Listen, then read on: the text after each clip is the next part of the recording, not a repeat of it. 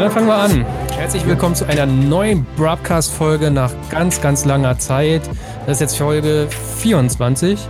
Ähm, mit dabei sind wir natürlich ich, Martin, der Moderator. Dann haben wir einmal den Dilo. Hallo. Dann haben wir den Milan haben wir dabei. Hallo. Und den Momme. Moin zusammen. Genau, also im Prinzip die Stammbesetzung. Ich glaube, wir sollten ein paar Dinge klären, bevor wir so richtig anfangen. Ähm, es gab lange keinen Broadcast. Warum war das so? Wir hatten eine Folge aufgenommen vor zwei Monaten. Zwei Monate ist, glaube ich, her. Ja, ah, schon lange. Ja, ja, das waren nur Dilo, Milan und ich. Mama war damals in Urlaub gewesen und da war so eine ganz chaotische Folge. Wir hätten eigentlich auch einen Gast gehabt. Das hat alles nicht funktioniert. Wir haben ewig spät angefangen aufzunehmen. Wir waren alle ein bisschen durch. Und ja, ich habe dann schon das Gefühl gehabt, die Folge ist nicht gut. Und ich hatte jetzt nicht so Bock, die zu veröffentlichen.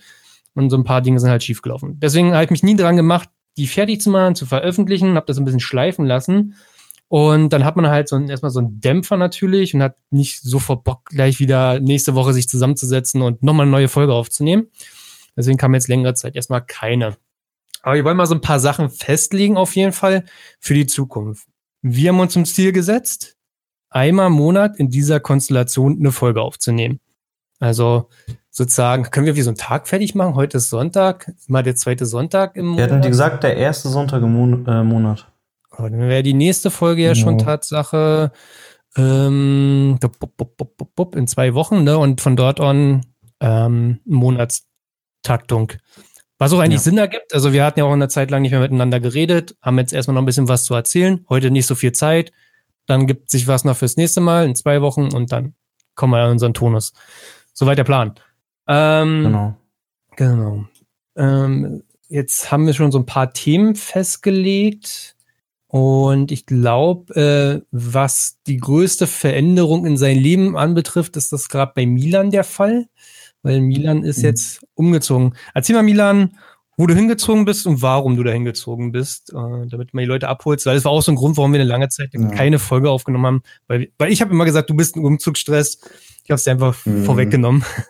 Ja, auf jeden Fall. Also das ist doch nachher mehr, als man denkt. Und ich weiß nicht, ob man es im äh, Podcast jetzt hört. Ähm, es halt ja auch noch ein bisschen. Also ich bin noch nicht fertig.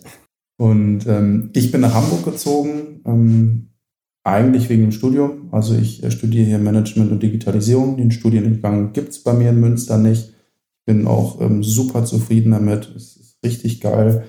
Und ähm, genau, deswegen bin ich wieder nach Hamburg gezogen und ähm, werde jetzt also arbeiten, alles auch nach hier verlagern. Da bin ich ja zum Glück äh, nicht so örtlich gebunden. Und Hamburg, das äh, muss man einfach so sagen, ist wunderschön. Also ich freue mich mega, also das ganze Thema Fotografie und so. Ähm, also das, das macht hier schon wirklich Spaß. Das ist ein bisschen was anderes als bei uns. Mhm. Und du bist in der W G gezogen, ne? Mit jemandem, den man vielleicht auch kennt. Genau, ja, ähm, ich wohne mit Mattis jetzt zusammen. Ähm, ist meine erste W G. Also es ist, äh, ich bin gespannt, wie sich das so alles eingroovt. Und ähm, das ist natürlich erstmal ungewohnt, wenn, wenn man im Bett liegt und da stampft noch jemand rum. So, aber ich bin letzten Endes ähm, also mega zuversichtlich. Ich glaube, das, das, äh, das sind alles Dinge, wo man sich dran gewöhnen kann. Und es hat auch super viele Seiten, die einfach geil sind, wenn man zusammen wohnt, ähm, wo es wirklich cool ist. Ähm, Genau, und da ähm, freue ich mich schon drauf. Geht das jetzt die ganze Zeit. Mhm. Meinst du, dein Bike-Life wird sich irgendwie verändern jetzt, äh, wo einfach der Wohnort sich verändert hat nochmal? Mm, ja, also es ist auf jeden Fall einfach dadurch, dass in Hamburg die, die Gegebenheiten ganz anders sind. Selbst wenn du hier rausfährst, ich habe es jetzt noch nicht gemacht, aber Mattis, und der hat mir gesagt, du, äh, wir sind eine Stunde lang rausgefahren und selbst da war keine Kurve. Äh, aber klar, wir sind hier im Norden, was, was erwartet man hier? Ähm, bei uns sind auch schon nicht doll Kurven, aber ähm, ein bisschen mehr als hier. Für mich ist hier einfach nur ähm, Arbeit, Studium und wenn ich hier abends ein bisschen mit dem Bike irgendwo schön hinfahren kann, einen geilen ähm, Spot habe, wo ich ein schönes Foto machen kann, dann ist das für mich das Bike-Life, was ich in Hamburg habe. Hier ist Ballungszentrum, hier kann man viele Leute treffen. Hier kann man bestimmt auch mal einen geilen Tag am Spot verbringen. Also da ähm, bei den Lionhearts oben oder so, da habe ich auch auf jeden Fall Lust, mal hinzuschauen, wenn ich da hin darf. ähm, aber also so Kurven fahren oder so, nee, das, das äh, kann man hier, denke ich, leider vergessen. Ja gut, ob das in Münster auch so möglich war, fraglich, oder? Ja, also ich hatte schon, ähm, ich wohne ja ein bisschen außerhalb und hatte da so eine Feierabendrunde, das waren zehn, fünfzehn Kilometer, das waren keine atemberaubenden Kurven, aber da konntest du schon mal ein bisschen ähm, gehen lassen und vor allem äh, war da das Geile, du musst die Strecke kennen, weil die Straße nicht perfekt ist, ne? Und das hat schon Spaß gemacht. Das ist nicht Schwarzwald oder so, das ist klar, aber ähm, für so ein bisschen abends rumdiddeln war das schon cool, ne? Die Strecke muss man so ein bisschen können, wenn man weiß, wo die Ölflecken sind, ja? War das die Strecke? Ja, genau. Und die, ja, das war die. Ja, das war auch so. Das ist eigentlich auch ganz witzige Story, kannst du auch mal kurz erzählen, ähm, weil ich mich auch mal gefragt habe, wie das abläuft. Also du hattest eine hm. Ölfleck gefunden, oder wie könnte man das sagen? Ja, genau, ich bin also besagte Runde abends gefahren und ähm, bin da zum Glück gerade relativ langsam gefahren, weil das in dieser Ölfleck also mitten auf der Straße genau hinter der Kurve uneinsichtig war und man von da also auch durch den Gegenverkehr ähm, in den Wald beziehungsweise unter die äh, Leitplanke gerutscht wäre, also auch wirklich nicht so geil, ne? Ähm, ja, hab dann ähm, umgedreht, ähm, geschaut, erstmal angehalten, dann mit dem Finger geguckt, ist es Öl? Es war halt Öl. Hab dann äh, die Feuerwehr, beziehungsweise, ja, schön, schöne Geschmacksprobe. Ist genau. Mit dem Finger so geschmiert. Nee, Hast nee, du das Öl das noch erkannt? Nicht oder? Gemacht. Ähm, nee, das habe ich lieber nicht gemacht, weil manchmal ist das, das war auch die Saison, ist, kann das halt auch Gülle sein, ne? Ist auch gut rutschig. Die wollte ich jetzt nicht mit der Zunge probieren. Aber am Geruch hat man es schon deutlich erkannt. Also das war auf jeden Fall Öl. Und äh, ja, die sind dann also, äh, ich bin bei der Polizei angerufen und äh, die Feuerwehr war sogar schneller da. Und die äh, aus dem nächsten Kaff da, die Freiwillige, die sind dann alle angefahren. Ich glaube mit drei oder vier Fahrzeugen. Also glaube ich auch viel zu viel. Aber ich schätze, die hatten einfach Bock, nochmal rauszufahren. Und ähm, ja, ich habe vorher da angehalten, alle gewarnt, Mopedfahrer, die vorbeigefahren sind, dass die langsam fahren sollen. Ähm, ja, hätte dann eigentlich fahren können in dem Moment, habe noch ein paar Fotos gemacht, habe die natürlich vorher gefragt, ob das für die in Ordnung ist. Und äh, ja, so ist das Ganze dann abgelaufen, ne? Ja, auf jeden Fall ultra gefährlich und gibt ja auch immer ähm, wieder so Fälle, wo man was hört, dass Leute sowas mit, also bewusst machen, sozusagen. Ja, ja ich habe auch extra geschaut, ob da irgendwie Glassplitter sind oder so, weil das lag, das war, ist, das war so ein richtig plötzlicher Ölfleck, Ölfleck und der hat sich dann durch so ein paar Autos, die durchgefahren sind, halt weitergezogen, ne? Aber das sah aus, als wäre es am Ursprung nur ein einziger Fleck gewesen, genau wie wenn du so eine Flasche auf den Boden wirfst. Es mhm. waren halt keine Scherben da, nichts und äh, das hatte ich vorher aber auch schon geschaut. Ja, also, da muss ich dran erinnern. Also bei mir kann ich schon mal teasern, also bei mir ist nichts wirklich Großes passiert, aber ich saß eigentlich jede Wochenende auf dem Motorrad und habe so viele mhm. kleine Dinge erlebt und wir waren auch am Spot gewesen den einen Tag und der kleine Alex von uns, der hat auch eine D R Z damals gehabt und dann sind wir halt so den Spot hoch und runter gefahren und haben da irgendwelche Faxen gemacht und dann meint er zu mir so, also an der Stelle, wo wir mal wenden, äh, mach mal ein Circle Wheelie. Und ich so, bist du bescheuert oder was? Das mach ich nicht mit der D R Z, das, das, das lerne ich nicht mehr. Und dann mach du doch. Und der macht halt ein Circle Wheelie und äh, dann hast du ja ganz schnell diesen Punkt, dass du sozusagen so nach hinten absteigst. Also mhm. doof, doof erklärt. Also du willst halt einfach nur mit einem Fuß auf den Boden so lang ziehen und auf einmal ist der Punkt so, wo die Karre nach hinten fällt, ganz schnell erreicht. Und dann ist ihm das passiert. Er hat die abgelegt und hat die dann im Prinzip, hat sich den Schalthebel dann in den Motor reingehauen. Ja. Oh. Also trotz diesem Case-Saver. Die gleich aufgerichtet und so weggeschoben und so und sonst ist auch kein Öl rausgekommen. Es war nur so ein, so ein Fleck gewesen, so groß wie, weiß ich nicht, eine Tee, so Untersetzer oder sowas.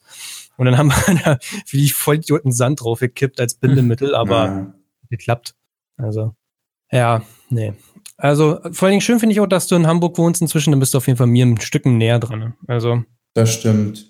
Und ja. was ich, also, ähm, ich jetzt so ein bisschen für mich entdeckt habe, ist tatsächlich Zugfahren. Also, ich finde es genial. Es gibt, das, das, oh, das ist ein guter Tipp. Es gibt einen D B Young Tarif. Das hat äh, die Deutsche Bahn schön versteckt. Aber wenn man das eingibt bei Google, dann muss man auf so einen Button drücken und dann kriegt man plötzlich also Zugfahrten. Ich fahre von Münster nach Hamburg äh, mit dem I C E, ohne umzusteigen, für zwölf Euro. Hm. Und ähm, der fährt zwei Stunden. Das ist perfekt. In der Zeit kann ich arbeiten, in der Zeit kann ich schlafen oder ich kann auch ähm, auf Instagram rumdiddeln. Und ähm, wenn ich mit dem T fünf fahre, alleine, dann muss ich schon sagen, irgendwann finde ich es immer echt es ist so vergeudete Zeit und die habe ich halt im Zug nicht, ne? Ja. Können Sie uns ja gerne sponsern. D B Mobil. Ja, also es wäre okay. Ich bin noch nie Bahn gefahren. Ich fand es immer viel zu teuer, letzten Endes. Also, ja, genau. Also voll off-topic, aber zu Intermod vor zwei Jahren bin ich auch einfach geflogen für zwanzig Euro ja. hin und zurück. Also. Ja, also ich fand Bahn auch immer viel zu teuer, aber ganz ehrlich, also zwölf Euro, das finde ich okay. Da brauche ich auch nicht mit dem Auto fahren, das ist auf jeden Fall teurer. Da, da kann ich gar nichts machen. Aber es ist Quatsch, wenn ich mit dem Zug fahre, wenn es mit dem Auto genauso teuer ist, dann, dann fahre ich auch mit dem Auto. Ne? Hm. Wie machst du das jetzt? Also du bist immer noch regelmäßig in der Heimat, ne? Weil da ist die Garage, da steht die Berg und alles. Genau, ja, Berg ist gerade auch viel. Der Motor läuft schon mal wieder, jetzt macht das Getriebe gerade zicken. Also ähm, äh, ich, ja, also langsam habe ich echt keinen Bock mehr auf Schrauben, langsam will ich fahren. Und ähm, ich habe äh, ja, deswegen nach Hause. Ich, also für die, die es nicht... Ja? Ja, für die, die es nicht mitbekommen haben, also Milan streamt regelmäßig, wenn soweit er kann, mhm. und hatte dann gestreamt, wie er die Berg zusammengebaut hat. Und dann gab es den Stream mit, heute wird die Berg laufen. So, okay, gut, schalte ich mal rein. Und ich glaube, ich war neunzehn, fünfzehn mit dabei gewesen. Ähm, ja. Da war ich noch auf Arbeit gewesen und da hast du gerade den, ähm, den, den Ring vom Kolbenbolzen, also den Sperrring reingemacht. Also, ja. Prinzip, oh. also Pleuel, dann gibt es einen Bolzen, der geht da durch und der geht nur gleichzeitig durch den Kolben. Damit der sich nicht verabschiedet, kommt da so ein Sperrring rein. Eigentlich total einfache Sache. Wir haben es jeder mal gemacht, der seinen Zweitakter zerlegt hat. Äh, mhm. Also wie lange hat, hattest du dafür jetzt gebraucht, diesen Sperrring da reinzumachen? Eine Stunde. Und ich habe das auch schon mehrfach gemacht. Lüge. Aber ich weiß Lüge. Nicht, was das waren zwei Stunden. Echt? Oh, ich dachte, das wäre eine gewesen. Ja, es ja, waren zwei. zwei Stunden. Ja, da war Krass. ich schon längst, da war ich schon längst zu Hause wieder gewesen, einundzwanzig Uhr fünfzehn, und dann war der Ring drin gewesen. Also irgendwie, der, der war saudick und es, also sonst habe ich nie so ein Problem damit gehabt. Klar, die zicken manchmal, aber der ging immer rein. Dieses Mal keine Chance. Ich hatte Tage später, taten mir meine, ich hatte kein Gefühl in den Daumenkuppen, weil ich da so doll versucht habe, diesen Ring reinzudrücken. Tage später noch, also auch eine Woche später. Jetzt langsam geht's wieder. Ah, das war ein Horror. Aber danach lief's. Ja. Also wann lief der Motor dann? Ich, ich habe gar nicht mehr geschaut. Nach. Also ich wusste, er lief dann. Boah, waren da noch Leute im Stream? Ja, das war krass. Ähm, es haben um drei Uhr noch dreißig Leute zugeguckt oder um halb vier. Das war unter der Woche. Ne, die mussten, da mussten sau viele von arbeiten und so.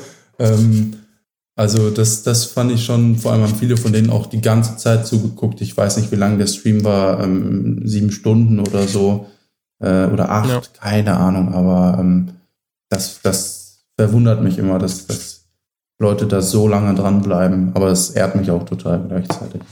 Ja, also bin jetzt auch nicht der allergrößte Streaming-Fan. Also lieber YouTube als Twitch letzten Endes so. Mhm. Aber ab und zu gucke ich mir sowas mal an. Ich fand's nur witzig, weil ich habe ja nur gesehen, wie du so, also den ersten Sperrring macht man ja noch rein, wenn man den Kolben in der Hand hat letzten Endes. So, das ist alles noch cool, du hast noch alles in der Hand. Mhm. Der zweite Sperrring kommt ja dann rein, wenn halt das Ding dann auf dem äh, auf dem Pleuel sitzt und am Motor. Und dann ist ja die Gefahr, dass dieser Sperrring sich ja verabschiedet in den Motor rein, und ich habe es dann schon mm. so geschrieben, so ich habe schon Angst auf die andere Seite. Ja. Die ging aber ja. dann ziemlich schnell, also ich glaube, die habe ich in fünf Minuten noch reingemacht. Ja, Tatsache, ja. also. ja. Aber ja. jetzt, was, was, was, was hat sie jetzt noch? Getriebe will nicht, oder wie? Ja, die Gänge schalten nicht mehr. Das ist, ähm, boah, das ist jetzt sehr technisch, das zu erklären, aber ähm, ich werde einfach nur jetzt ähm, eine kleine Feder und ein Gleitblech erneuern, dann hoffe ich, dass die Gänge auch wieder ordentlich ineinander, oder die Gänge greifen ineinander, aber die Schaltwalze wird nicht richtig angesteuert sozusagen. Und hm. ähm, deswegen kann ich da gar nicht mit dem Fußhebel wirklich ähm, was ändern. Ne? Aber ich hoffe, dass das dann läuft. Ähm, ja, und auch, das wird auch nächste Woche wieder im Stream geklärt. Ja, nice, auf jeden Fall. Ähm, wie, wie, wie, wie klippt man das denn mit? Also du, du sagst auf Instagram nochmal Bescheid, dass du jetzt streamst, und äh, wie heißt du auf Twitch nochmal? Live-Mate, aber ich habe auf Twitch jetzt mal nicht, also Live-Mate mit V. Ähm, ich, ich pack's nochmal in die Videobeschreibung. Ja, genau, das wäre perfekt. Besten Dank. Genau. Ähm, ich habe es jetzt aber, meine ich, auch so hinzugefügt, dass man mich theoretisch über Mate-F P G finden müsste auf Twitch. Ich probiere das in Echtzeit jetzt, es funktioniert, Tatsache. Wow. Ist gerade offline, ist ja komisch. Siehst du, es wäre, also Könnt, könntet ihr euch vorstellen, den Broadcast live zu machen? Also früher war er live gewesen, aber nur audiotechnisch. Mhm. Es gab sozusagen Discord, wir nehmen das ja über Discord auf, und dann gab es immer einen Discord-Channel, in den konnten nur die Speaker reden und hören. Nee, reden und natürlich auch hören. Und alle anderen konnten nur hören. Und könnt ihr euch vorstellen, wenn wir so ein bisschen Routine wieder reinbekommen, das auf Twitch zu machen? Oder meint ihr, das macht überhaupt Sinn, auf Twitch sowas zu machen? Also ich find's cool. Also gerade wenn wir dann so einen Sonntag haben, wo eigentlich so gut wie jeder kann, können wir vielleicht auch erstmal auf Discord starten, dass es wie früher ist, dass man erstmal so, so zuhören kann, aber dann auf Twitch. Warum nicht? Also wenn wir uns eingebucht ja. haben, also ich find's nice. Finde ich auch gut. Also ich ja, hab ähm, ähm, da auch schon früher ganz oft dran gedacht, dass ich voll Bock hätte, so einen Sonntag, äh, früher hatte ich das immer so geplant, in der Werkstatt, so dann sitzt man da zusammen und äh, labert ein bisschen, aber ähm, klar, so fände ich auch voll cool, wenn man das, ähm, also ich kann mir das voll vorstellen, ich hätte da richtig Bock drauf. Mhm. Halt ich habe mal so ein bisschen Angst gehabt, dass man irgendwie so auch die Zahlen verwässert, so, ich habe mal Angst gehabt, dann letzten Endes downloadet dann keiner mehr den Podcast oder so, also wäre ja auch die, Fra- also ich habe manchmal das Gefühl, die Leute, die wirklich den Podcast wirklich hören, die hören den und würden den aber nicht mehr hören, hätten sie auf Twitch das live gesehen oder so. Mhm. Weiß ich mal nicht so. Ja, aber es haben ja weitaus nicht alle die Möglichkeit, das wirklich live zu sehen und dann hast du die anderen, vielleicht wollen manche noch was nachhören, also. Ja, ja. ja. Und ach, dann also, müsste das mal wieder einfach mal wieder probieren. Ja, ich würde sagen auch, also ein Versuch wäre es auch auf jeden Fall mal wert. Ich finde halt die Interaktion immer geil, die du ähm, die du hast bei Twitch. Ne? Der Chat ist ähm, mit drin und das Schöne ist auch, dass es wie so ein Raum ist. Du hast einen Raum an Leuten, das habe ich, glaube ich, schon mal im Podcast gesagt, die sich für dasselbe interessieren und auch untereinander miteinander reden. Und äh, das finde ich ziemlich cool. Ja, das finde ich, unterschätzt man total immer. Das fällt mir immer dann auf, wenn ich bei Markus immer in den Stream reingeschaut habe und ähm, dann andere Leute einfach nur miteinander geredet haben und es ging halt gar nicht um den Stream mehr. Und ich so, hey, yo. Ja. Mhm. Ihr verwässert. Ja. Ja, mal schauen eigentlich. Die Leute können das ja genauso uns ja auch schreiben letzten Endes. Richtig cool würde ich es finden. Also dann hätte ich richtig Bock, wenn wir zu viert mal in einen Raum sitzen würden. Jo. Also so genau das, das wäre Hammer. Hamburg Zentrale hier. Für ja, tatsächlich. Lass okay, uns das machen in Hamburg. Ich würde, okay, also ich würde meine ein, eine Folge dieses Jahr nehmen wir noch auf. Das wäre geil. Okay, also ein, eine Folge die, nehmen wir dieses Jahr noch auf. Bei Milan in der Wohnung mit Video und Twitch. Oh, das wäre mhm. geil. Da hätte ich, das wäre richtig, richtig geil. Auf jeden Fall. Auf. Lass das echt machen. Ich bereite Ich hab's ja eh nicht weit. Also für mich ist es einfach. Ja, ach. Ja, für ja. mich sind es auch nur ein paar, zwei, drei Stunden. Also ist ja für alle die Mitte. Für Martin und mich ist es gleich weit. Ähm, Momme, ist, Momme und Milan sind quasi vor Ort, also wäre das der schlauste Ort. So. Voll geil. Auf jeden Fall. Lasst es machen, da habe ich wirklich drauf Bock. Dann finde ich, macht es auch richtig Sinn, auf Tisch zu machen, wenn die Leute uns sehen. Und dann aber so richtig entspannt, entspannt so, ohne jetzt irgendwie viel Druck und auch so ein bisschen das so ein bisschen flowen lassen und durch den Chat äh, sich ein bisschen ja tragen lassen, um es mal zu sagen. Ja, lass uns das planen. Ja, gerne. Okay, machen wir. Also spätestens zwischen Weihnachten und Neujahr, denke ich, sollten wir das irgendwie hinkriegen, oder? Ja. So die Zeit, wo eigentlich immer jeder Zeit hat und irgendwie nicht mit der Familie was macht oder so. Also gibt es ja immer so einen Zeitraum. Ja. Ja. Ich bin tatsächlich nach Weihnachten auf dem Weg äh, wieder nach Rügen. Da könnte man über Hamburg fahren. Vielleicht ja. könnte man das schon, können wir mal wenn planen. Corona dazwischen nicht äh, funkt. Da ziehen, ja, das, das wäre krass, krass, krass, krass. Okay, machen wir. Bin hyped. Äh, ja. Und ansonsten könnt ihr natürlich bei Milan auch immer so mal in den Stream reinschauen, wenn er dann streamt. Besten Dank, wenn ihr euch dafür interessiert, wie ich manchmal auch auf dem E-Roller durch Hamburg fahre. Achso, das hattest du heute. Dann schaut ja. vorbei. Oh Gott. Das war echt cringe. Ich hatte diese GoPro, echt? Ja, halt diese Kopfhalterung, die kennt ihr, ne? Für die GoPro. Ja. Da sieht man absolut scheiße mit aus. Und da hatte ich dann diese GoPro von dran und bin damit heute mit dem E-Roller durch die Stadt gefahren. Einfach, weil ich es irgendwie cool finde, hier was zu, so zu entdecken. Und mit dem E-Roller kommst du halt relativ zügig in kleine verwinkelte Ecken rein. Hab dann die Kapuze extra aufgezogen, damit man das Band nicht sieht und so. Aber ach, das, also in großen Menschenmassen war das trotzdem einfach peinlich. Aber ich finde diese E-Roller, so dumm die auch sind, aber ich finde es halt mega nice, in der Stadt Fotospots zu scouten, halt, weil du halt einfach überall lang kommst, einfach mal kurz anhalten kannst, ein paar Bilder machen kannst, ob das funktioniert oder nicht, ja, und weiter. Und das halt mit Motorrad ist ja jedes Mal absteigen, Helm ablegen, so, Moped hin und her schieben oder so. Oder ja, darfst auch nicht überall reinfahren da, ne? Da bist du mit dem E-Roller auch äh, ein bisschen flexibler, störst keinen. Ja, das stimmt. Ich habe das gerne mal gemacht, auf jeden Fall, weil dieses Jahr noch gar nicht, weil ja irgendwie waren die Dinger gar nicht so richtig am Start gewesen durch Corona. Ja, nö, aber wir können ja nochmal, ah, ich gucke hier gerade nochmal, weil Momme, ist gerade so bisher noch nicht so aufgefallen, aber Momme war beim letzten Mal nicht dabei, als wir den Broadcast aufgenommen haben, den wir ja nicht veröffentlicht haben, weil Momme war ja damals ein Urlaub gewesen. Momme, ähm, wo warst du nochmal, wie lang und mit wem? Ja, genau. Also ich habe da meinen Sommerurlaub genau zu der Zeit gehabt. Und zwar bin ich da mit meinen beiden besten Kumpels, Finn und Jenrik von Hamburg Wheelie Kids. Die kennen sicherlich einige Zuhörer auch. Ähm, J P, noch ein anderer Kumpel von uns. Und äh, Mariam und Victor von den Lionhearts. Mit denen zusammen sind wir nach Italien gefahren. Über Österreich, haben da schon viel Landschaft mitgenommen, angeschaut und so weiter. Waren in den Dolomiten ein paar Tage, waren da auch klettern und ganz viel gesehen, nicht nur Motorrad gefahren, sondern auch drumherum. Und haben dann für eine Woche direkt überm Gardasee an so einem Berg eine fette Villa gehabt mit Pool und allem Möglichen. War einfach genial da, richtig geil und mega coole Truppe. Ja, war eigentlich so bis zu dem Punkt der absolut perfekte Urlaub, kann man so sagen. Coole Leute, geile Landschaft, gutes Wetter, schön Motorrad fahren, alles Mögliche sehen. Allerdings hat äh, nach anderthalb Tagen in dem Haus, ähm, weiß nicht, wart ihr schon mal am Gardasee? Yep. Jeder von ja. euch? Ja. Ja, und alle am Gardasee. Kennt ihr? Ah, Tatsache, das ist gut. Ich weiß nicht, vielleicht kennt ihr die Strecke ähm, zum Lago di Idro, heißt der, glaube ja. ich, rüber. Ja, nee. Da fährt ja. man im Westen vom Gardasee eine verwinkelte Passstraße an Zur berühmten äh, Brücke. Dem, ja.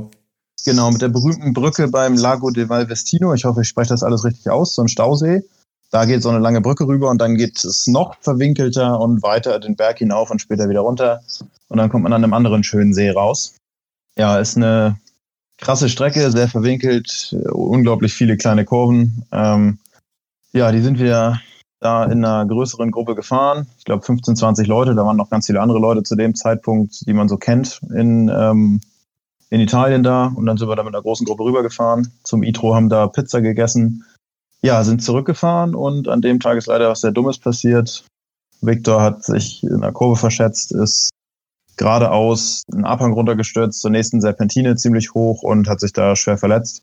Und äh, ja, letztendlich haben wir da eine halbe Stunde gebankt, ob er das überlebt oder nicht. Das war ziemlich krass. Also so beim Motorradfahren das Krasseste, was ich bisher erlebt habe, auf jeden Fall.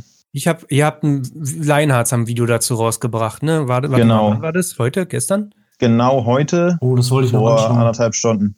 Pass genau, auf, ich schicke also euch einen Link auch rein mit einem Timestamp. Okay, wartet. Es ist krass. Mhm. Also wir können ja kurz den, den Broadcast ja, pausieren, ist, ist ja kein Problem. Auch schon gesehen. Also ähm Boah, das, also da, ich war ja auch am Gardasee und ich war jedes Mal froh, wenn wir zu Hause waren, dass uns sowas nicht passiert ist.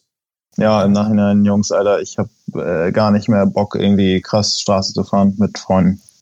Ähm, Dilo, kannst ja mal gucken. Ich hab's in den Chat reingeschmissen bei... Sag mal bitte eben die, äh, genau, ich bin einfach gerade auf YouTube. Okay, zwei Komma achtundvierzig. achtundvierzig. Guck's einfach an, ich guck in dein Gesicht. Also... Mhm. Man kennt ja viele Fail-Videos auf jeden Fall. Man ne, landet ja alles irgendwann im Internet und wird nochmal hochgeladen und so. Das ist echt schon heavy. Ah, Alter. Äh, äh. Boah, das ist schon heavy. Also, es ist eine Rechtskurve. Boah, ich nicht einsichtig. Äh, ist eine Rechtskurve. Ja, der, die macht halt plötzlich zu. Ja, ist eine Rechtskurve. Ist nicht einsehbar, weil rechts der Hang natürlich ist. Und auf einmal macht die halt richtig zu und Ähm, er versucht noch zu bremsen, gerade auszufahren. Das kann auch funktionieren, gibt es auch genug Videos, gerade von irgendwelchen Italienern auf hundertfünfundzwanziger Supermotos. Aber da geht es dann halt leider den Hang runter und er fällt halt den Hang drei, vier Meter runter. Nee, ja. nee das war deutlich höher tatsächlich. Ja. Ähm, Jakob, kennt ihr glaube ich auch fast alle. Ähm, Jakob, wie heißt der nochmal? Wehner? Wehner, genau. Nee. Ja, J W drei sechs eins. Äh, ja, genau. Der hat mir nochmal ein Bild geschickt von der Stelle. Jo, ist Arsch hoch. Ja, kann ich euch eigentlich auch mal kurz äh, schicken. Also das sind locker acht Meter oder so. Ja, ja, ja. Doch, gehe ich mit. Er ist auf jeden Fall Arsch hoch und der ist halt im Prinzip auf die Straße da runtergefallen. Weil nach der Rechtskurve macht es einmal so eine hundertachtzig Grad Kehre, im Prinzip eine Serpentine und er fällt auf die Straße, äh, ja, da drunter. Also, ja. Ja, Momme, wie ist das ausgegangen? Ja, also letztendlich haben wir da äh, eine ganze Weile darum gebangt, dass das alles gut geht, hatten riesen Angst, dass es eben nicht gut gehen könnte. War bei Bewusstsein äh, gewesen? Ja, mal ja, mal nein. Also uh. das Hauptproblem war, seine Lunge ist teilweise kollabiert und er hat immer schlechter Luft bekommen und das wird wirklich von Minute zu Minute immer, immer doller. Also nachher wirklich so, dass er mehrfach aufgehört hat zu atmen. Er hat im Nachhinein zu uns gesagt, also er hat, das Atmen ging so schwer, dass er es eigentlich gar nicht mehr wollte und immer wieder aufgehört hat. Und dann, ja, war ziemlich krass auf jeden Fall, was er uns so beschrieben hat im Nachhinein, wie sich das angefühlt hat. Also ja, war auf jeden Fall ein absolutes Nahtoderlebnis und nur durch extremes Überreden und auf ihn einreden, irgendwie den nächsten Atemzug zu schaffen, hat das halt immer wieder nochmal gemacht und ist immer wieder weggetreten dazwischen. Ja, das war auf jeden Fall übel, weil man, wenn man so daneben sitzt, weiß man natürlich auch nicht, äh, im Nachhinein, gut, okay, Lunge kollabiert, klingt logisch, aber wenn du so daneben sitzt, direkt nach dem Unfall, weißt du auch nicht genau, was es ist. Das hätte ja alles sein können. Ja. Ja, ja, ja. Und von daher war das auf jeden Fall ein Riesenschock. Er äh, wurde mit dem Hubschrauber abgeholt und wir sind auf dem Motorrad nach Hause geschlichen. Einer hatte so seinen Stiefel, einer hatte einen Helm, seine Jacke und irgendwie, ja, also jetzt im Nachhinein, es hätte halt auch sein können, dass wir dann mit einer, mit einer Gruppe von engsten Freunden in Urlaub fahren und mit einem weniger zurückfahren, so wenn das noch ein bisschen unglücklicher, unglücklicher gelaufen wäre. Weil da gibt es auch Abhänge, die nicht sechs, nach sechs, sieben Metern auf einer Straße enden, sondern nach fünfzig in einer Klippe oder so. Also das, ja, ja, will man sich gar nicht ausmalen, was danach hätte passieren können. Das war richtig blöd. Ich muss gestehen, durchs Alter wahrscheinlich auch bedingt, ähm, bei mir ist immer Harz irgendwie, also ich habe ja im Harz zweitausendachtzehn, glaube ich, diesen Rutscher gehabt, der voll glimpflich ablief, aber also aus dem Nix kam, weil ja, D R Z, Speichen locker, ganze Hinterrad war locker gewesen. Und seitdem fahre ich immer den Harz mit so einem komischen Gefühl. Also ich habe null Bock mehr irgendwie zu ballern. Ich habe, obwohl ich die Strecken wirklich kenne, innen auswendig, gerade Kiffhäuser oder so. Jedes Mal, wenn ich irgendwo lang fahre, sehe ich schon immer, was schief gehen könnte. Da könnte ein Auto rausziehen, da mhm. könnte ein Auto auf meine Spur fahren, da könnte mir die Straße ausgehen, ich sehe nicht, was hinter dem Berg passiert. Das ist inzwischen nur noch drinne, deswegen kann ich eigentlich nur noch so, so durchschwingen fahren. Letzten Endes war dieses komplett Brainout-Ballern, kriege ich auch nicht mehr hin, so in dem Maße. Mhm. Ja, ja, also das war für mich so auch nochmal irgendwie ein einschneidendes Erlebnis so. Also ich bin auch schon viel ruhiger gefahren als früher, aber trotzdem, ja, trotzdem im Nachhinein haben wir auch gesagt, ja, eigentlich sind wir ja gar nicht so schnell gefahren wie zum Beispiel die Tage vorher. Wir waren zum Beispiel in den Dolomiten auch einen Tag mit äh, Maurice unterwegs, also Siki, den kennen vielleicht auch einige, und Kumpels von ihm, und da sind wir teilweise wirklich extrem geballert. Und da sind wir im Vergleich dazu mit der Gruppe am Gardasee sogar noch ruhig gefahren und selbst da ist dann sowas Blödes passiert, sowas richtig Blödes und ja, das kann halt leider immer sein, deshalb irgendwie, für mich ist das ein bisschen durch, auf der Straße schnell zu fahren, zumindest auf der Straße sich zu messen, so, wenn einige Leute halt sagen, oh, ich bin auf der Straße, auf dem Pass so unglaublich schnell, da denke ich mir immer, ja, du bist halt dann schnell, wenn du viel riskierst, also auf der Straße kannst du dich nicht, anhand von, von Geschwindigkeit auf einer Strecke, kannst du nicht Fahrkönnen einschätzen, sondern eigentlich nur Wahnsinn und Risiko. Ja, wie dumm man das, ist eigentlich, ja. Ja, es ist einfach, das ist einfach nicht wert. Also dann sind wir dann, die, die Tage danach, wir haben das Beste dann draus gemacht. Natürlich hat der Unfall danach irgendwie für uns alle den Urlaub bestimmt. Wir haben natürlich dann versucht, das irgendwie alles sinnvoll zu organisieren, den Rücktransport vom Motorrad und dass Victor irgendwie nach Deutschland kommt und das war alles kompliziert. Ich kann nur jedem empfehlen, das Video zu schauen, was Leinhards Datum heute, achtzehnten. Ne? achtzehnten. Ja. Oktober hochgeladen hat. Ist äußerst eindrucksvoll. Wir beschreiben da auch noch mal einiges, deshalb muss ich jetzt auch gar nicht zu sehr darauf eingehen. Aber ich habe da auf jeden Fall einfach für mich mitgenommen, dass äh, Straße ballern ist äh, Vergangenheit. Dazu gehe ich auf die Rennstrecke und dann genieße ich da lieber die Landschaft. Mach vielleicht auch mal ein paar Wheelies oder so. Kann auch Spaß machen und ohne dabei extreme Geschwindigkeiten zu fahren. Und ja, dann hatte ich danach auch gar keine Lust mehr, so richtig äh, Straße Motorrad zu fahren nach dem Urlaub. Aber dann kam ein sehr gut passender Termin dazu. Ich weiß das Datum gerade gar nicht mehr. Vielleicht weiß Dilo das noch. Da waren wir nämlich auf dem Harzring gemeinsam. Das ist das äh, letzte Juli-Wochenende. Von Juli auf August müsste das gewesen sein. Ja, genau, genau. Oder das letzte Beim, August-Wochenende? Sorry. Äh, ich glaube, das letzte Letz August, ne? Letzter ja. August auf Anfang September ist das immer. Genau, genau, genau. Sorry. Genau. Einmal zu früh gewesen, ja. Ja, genau. Aber da waren wir äh, gemeinsam auf dem Harzring, auf der Supermotorrennstrecke da, mhm. beim sogenannten D R Z-Treffen. Geniales Event. Kann ich nur jedem empfehlen, der äh, eine Karte kriegt. zwanzig einundzwanzig schon wieder, schon wieder schon längst wieder vorbei, genau. Geniales Event. Ähm, ja, willst du mal kurz irgendwie erzählen, so, was da so abging im Groben? Also es ist ja relativ facettenreich, man kann ja so viel machen da. Genau, also im Grunde genommen kann man Offroad und auf dem Harzring fahren, also Supermotor auf der Rennstrecke. Ähm, ja, wir waren jetzt nur auf der Rennstrecke am Start, weil wir jetzt alle keine Offroad-Fahrzeuge haben, aber ich glaube, Offroad ist das Ganze auch nochmal cool, weil es da auch so Guides gibt, die mit einem so ein bisschen die Gegend erkunden, auch ganz entspannt so richtig Enduro wandern. Und ja, wir waren halt nur auf der, auf der Rennstrecke. Ähm, genau, da kann ich auch noch mal ein bisschen was zu sagen, weil beim letzten Broadcast ähm, war ich das allererste Mal auf einer Kartstrecke, auf einer Rennstrecke mit der Supermoto. Nee, beim letzten Broadcast haben wir dich noch aufgezogen damit, dass du keine Schutzkleidung mhm. hattest. Genau, aber ich war auch auf einer Rennstrecke, ja. Diesmal hatte ich Schutzkleidung, also. Ja. Und, das stimmt, äh, ja. Das war gut. Ja. Genau, und äh, das Coole, also was ich am allercoolsten fand, ist, dass da auch Instruktoren waren, also richtige Supermoto-Fahrer, die äh, deutsche Meisterschaften und sowas fahren. Und da hat man den ganzen Tag in mehreren Kursen quasi Tipps bekommen. Und das hat mir halt in vielen Sachen voll die Augen geöffnet. So das allererste, ich sitze einfach viel zu viel, viel zu weit hinten auf dem Motorrad durch die ganzen Wheelies. Ja, ja. So, äh, da hat, das war mega lustig.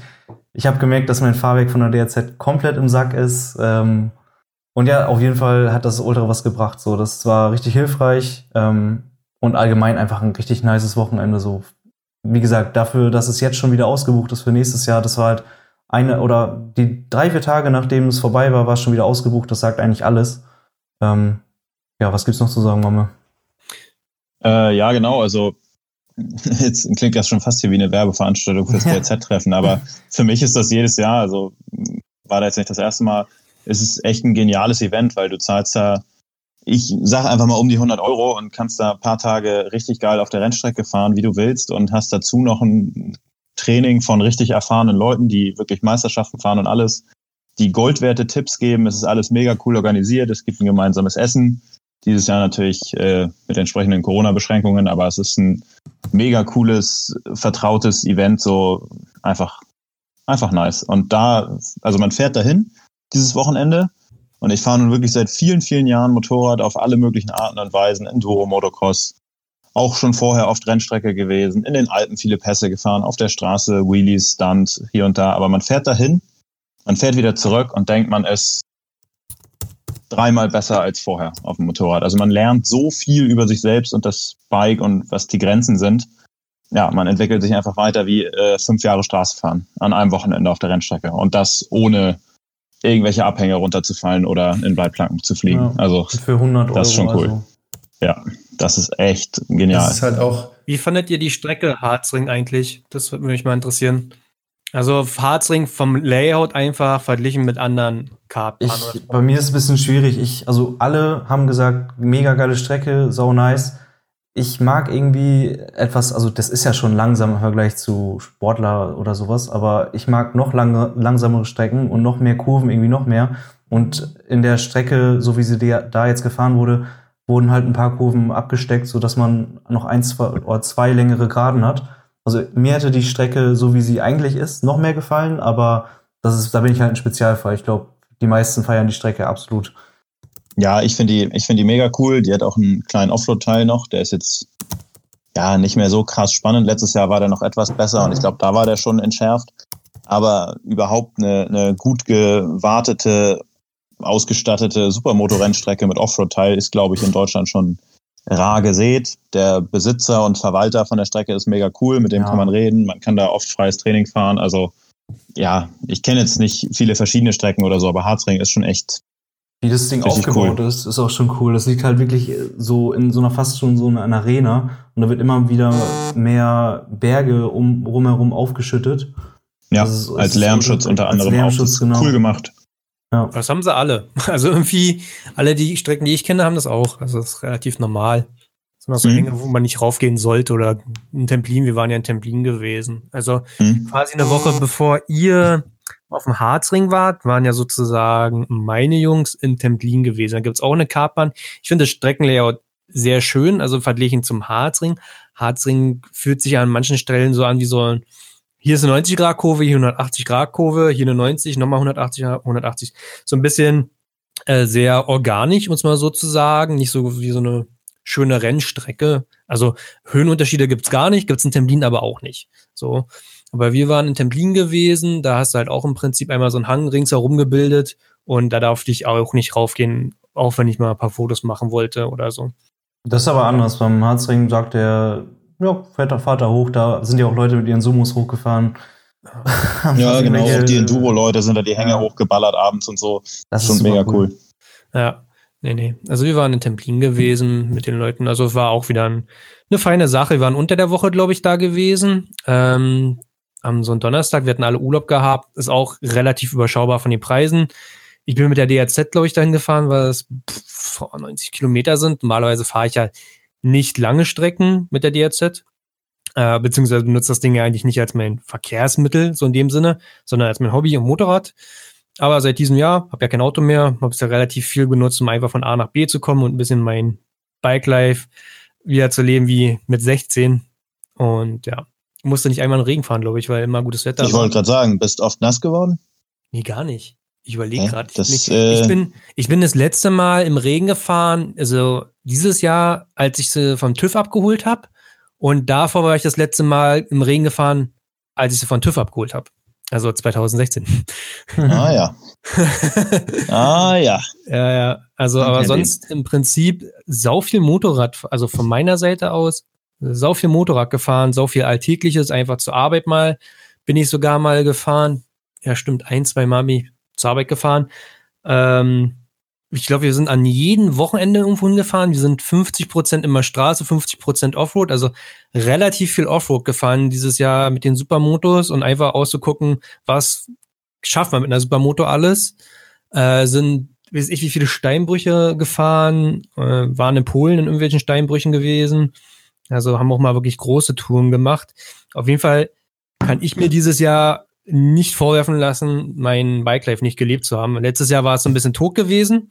Ähm, dieses Jahr war man dafür aber voll committed, um es mal so zu sagen. Und was auch wieder diese ganze Enduro-Geschichten geweckt hat in mir, ist der Wunsch, mir selber eine Enduro zu kaufen. Und ich war so kurz davor, diesen Sommer eine richtig nice E X C mhm. mir zu holen. Ich glaube, ähm, Dilo kennt die Geschichte schon, ihr nicht. Ja. Ähm, okay. Also ich habe einen sehr spezifischen Wunsch. Also ich suche eine E X C dreihundert, Baujahr null acht bis elf. Weil das ist halt so dieses Design, was ich so zeitlos finde, was ich so alleinstehend saugut finde. Also klar, die null fünf, null siebener sind diese ganz klassischen K T Ms sozusagen. Ähm, und die danach, zwölf bis sechzehn, finde ich richtig komisch vom Design. Gefallen mir überhaupt nicht. Äh, ist auch zu viel Plastik, zu, also zu viel Tank. Zu wenig Plastik. Also hast du ja ganz präsent mal diesen transparenten Tank. Gefällt mir überhaupt nicht. Äh, und bei den null acht bis elf feiere ich halt einfach, dass der Tank oft schwarz kommt oder du hast die Möglichkeit, einen schwarzen Tank dir zu holen. Du hast große Flächen sozusagen für verschnörkelt. Also ich finde das Design tipptopp und das will ich haben. So. Und da habe ich schon angefangen im boah, Juni, Juli habe ich dann schon so geguckt, so, ob es dann welche geben würde. Und bei uns ist das so, hier gibt's gar nichts. Also Berlin, Brandenburg oder sagen wir einfach Ostdeutschland ist schon richtig schwierig, generell Motorräder zu kaufen, generell Enduros. Und irgendwann wurde, glaube ich, eine gute reingestellt. Die sind immer alle so Nordbayern. Also sagen wir mhm. so Nürnberg, Würzburg, Ingolstadt, so. Ist eine coole Ecke. Da komme ich halt relativ noch schnell hin. Und irgendwann wurde eine komplett weiße E X C inseriert. Die hatte hundertsechzig Stunden, was nicht viel ist, dafür, dass sie zehn Jahre alt war. Die war geleckt wie Sau. Also da war nichts irgendwie zerschossen, weil die meisten haben halt ein Enduro-Leben hinter sich. Sind der Rahmen rostet schon umgelb oder die Birnen sind zerschossen, die Schwingen sind komplett zerkratzt. Plastik sehr sowieso. Und die war halt gar nichts. Ne? Die war halt tipptopp. Kann man nichts sagen. Kolben wurde gemacht, Fahrwerk wurde gemacht. Und die stand für, wartet, vier zwei drin. vier zwei. So, und ich hatte zu dem Zeitpunkt nur vier gehabt. Und hatte dann noch, nee, ich hatte erst drei sechs. Also erst hatte ich drei sechs. Die stand auch wirklich eine lange Zeit drinne. Ich habe im Urlaub noch ein bisschen gearbeitet und irgendwann hatte ich vier gehabt. Dann dachte ich mir, rufen wir mal den Typen an, ob er sie mir auch für vier verkaufen würde. Und wenn er sie mir nicht für vier verkaufen würde, würde ich ihm sagen, dann muss er halt noch zwei, drei Wochen warten, bis ich Geld gespart habe. Und hatte mit meinem Vater so abgesprochen, der den Transporter hat, pass mal auf, ich will mir ein Motorrad abholen, ich bräuchte dann den Transporter. Dann sagt mein Vater, ja, dann sag mir aber Sonntag Bescheid, weil Montag fahren wir in Urlaub. Ich so, ach, alles klar, wunderbar. Sonntagabend, die Karre steht noch drinne, ich rufe den Typen an, erzähle so ein bisschen, wo ich herkomme und was ich so suche und mir gefällt das Motorrad, aber habe halt leider erstmal nur viertausend Euro. Das wäre in Ordnung, wenn er sagt, er will vier zwei haben, dann melde ich mich nochmal in zwei, drei Wochen. Er, nö, nö, kein Problem, für vier verkaufe ich es, alles kein Problem.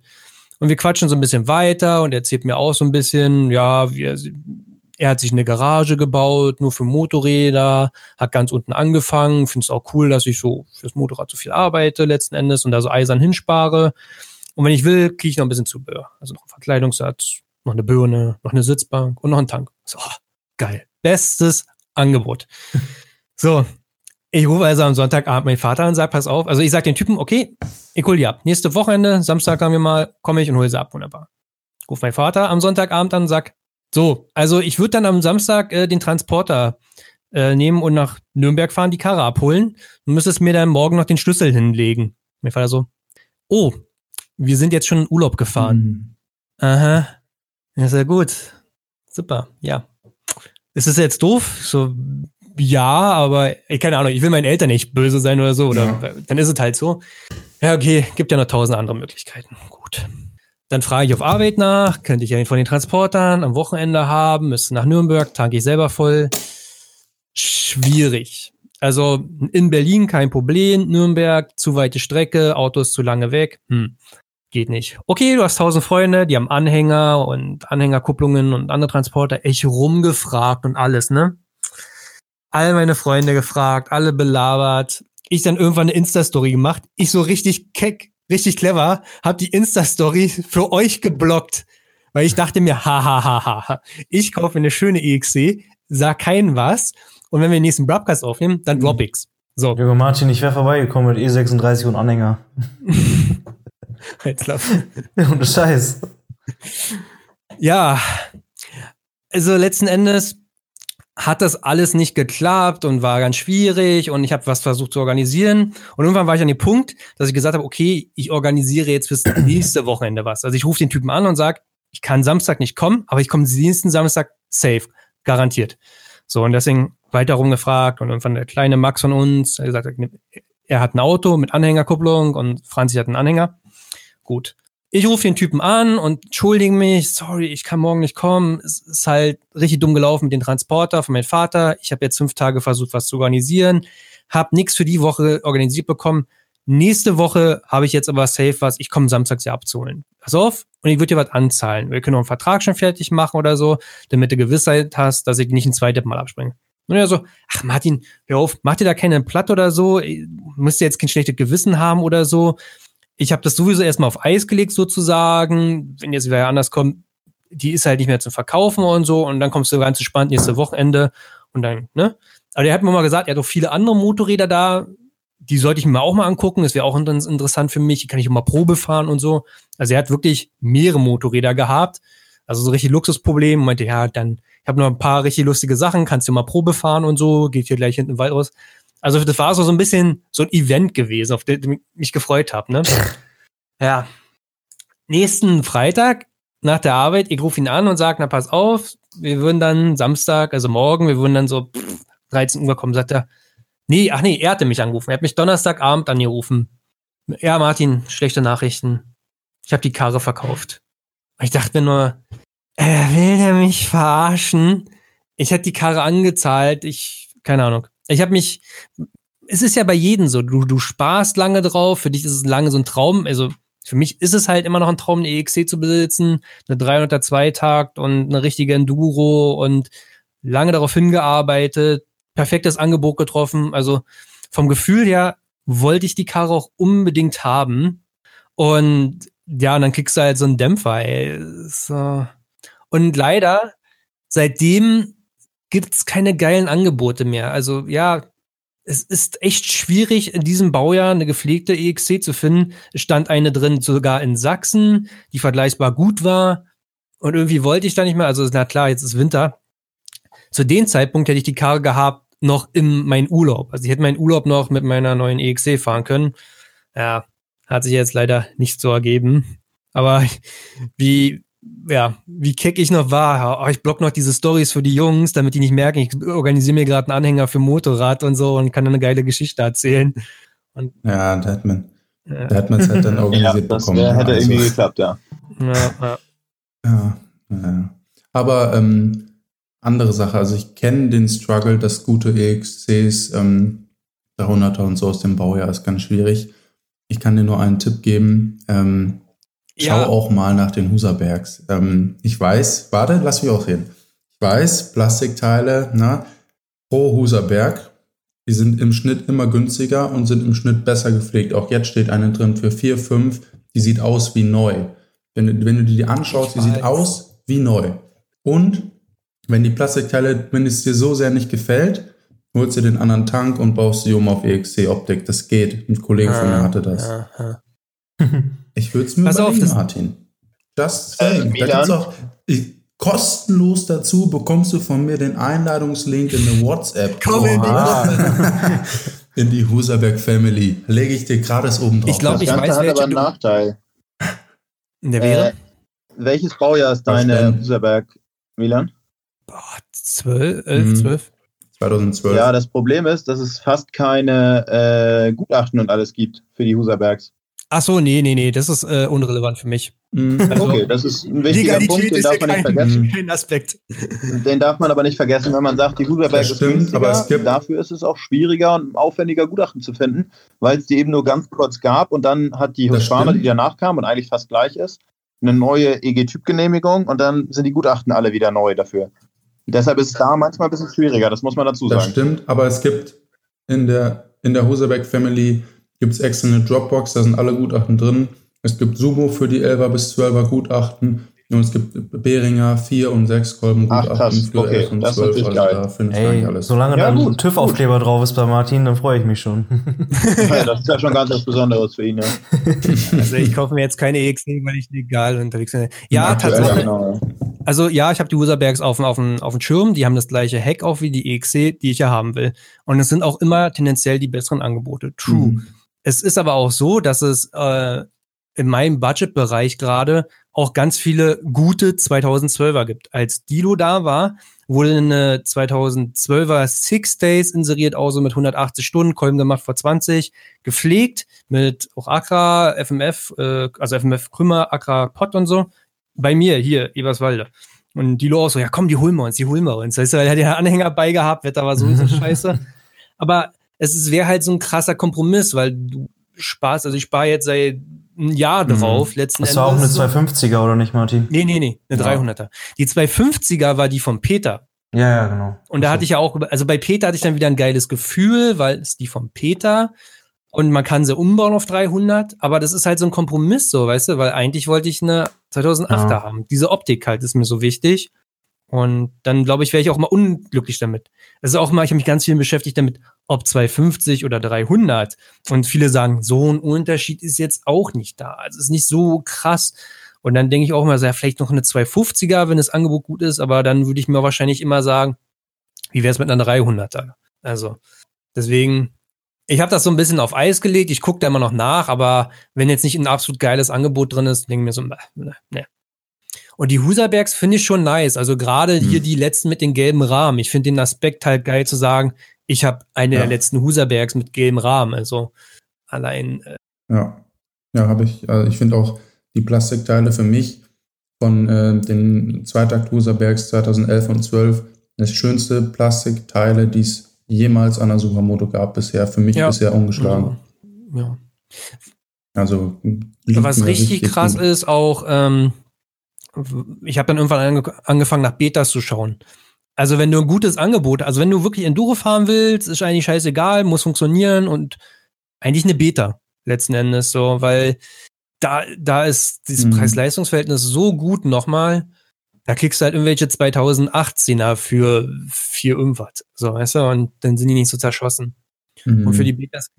Ja gut, aber da, du hast halt einen Wertverlust dann, ne? Bei einer E X C ähm, kannst du, wenn du Glück hast, zwei Jahre fahren und hast ja, kaum Wertverlust, ja. ne? Das ist mal die Frage, was man von letztendlich. Aber bei den Betas, also William will ja auch eine dreihunderter Zweitakt, der guckt auch nach E X Cs, aber ich glaube, der wird auch tendenziell eher sich eine Beta holen, weil es einfach für Enduro fahren und mhm. ja, soll günstig und gut genug sein. Und was sollst du da irgendwie für viertausend Euro äh, eine zweihundert E X C holen, wenn du eine zwei Jahre alte Beta holen kannst? Süß, wie jeder. Wir nehmen das erste heute mit Kameras auf. Also wir sehen uns beim Reden sogar. Ja. Wir teilen uns gerade das Mochi hier. Mm, boah, sind so geil. Ja. All. Ich habe ja schon erwähnt, als Dilo bei mir war, hatten wir überlegt, ein Motorrad zu kaufen. Haben es irgendwie nicht gemacht. Wäre ein geiles Event gewesen. Also, äh, ja, Mann. Aber wir haben es irgendwie gefeiert. Nicht gemacht. Kannst ja mal von deinem groß geplanten Deutschland-Trip erzählen, Dilo. Wie ja, das ich, lief. Ich muss noch mal viel weiter ausholen quasi. Ähm, beim letzten Broadcast, wo der quasi nicht hochgeladen wurde, hatte ich sogar noch erzählt, dass wir noch auf Texel waren, auf einer holländischen Insel. Ähm, also um mal meinen kompletten Sommer zu erzählen. Das war auch echt noch super, das hat alles geklappt. Ähm, da war Corona, alles gerade relativ beruhigt. Ähm, ja, dann war ich halt einen Monat hier und dann war ja Harzring, da haben wir ja gerade schon von äh, geredet. War auch super. So, und dann war geplant, dass äh, mein Kollege Loris und ich, wir vom Harzring direkt weiterfahren. Wir hatten beide ähm, zwei Wochen Urlaub und wir wollten auch den Klassiker machen, so wie jeder, über Österreich zum Gardasee, da ein paar Tage verweilen, nochmal Dolomiten und wieder zurück. Und ja, dann äh, haben wir nach dem Harzring die Wetterprognose geschaut und es war halt die nächste Woche nur am Regnen. Und äh, haben uns dann entschieden, nach lange Diskussionen, komm, wir drehen um, das macht keinen Sinn. Ähm, ich habe den Urlaub für die nächste Woche gecancelt gehabt und ähm, haben das Ganze so verlegt, dass wir gesagt haben, wenn in den nächsten drei Wochen mal gutes Wetter ist, machen wir spontan Urlaub und fahren ähm, dann einfach los.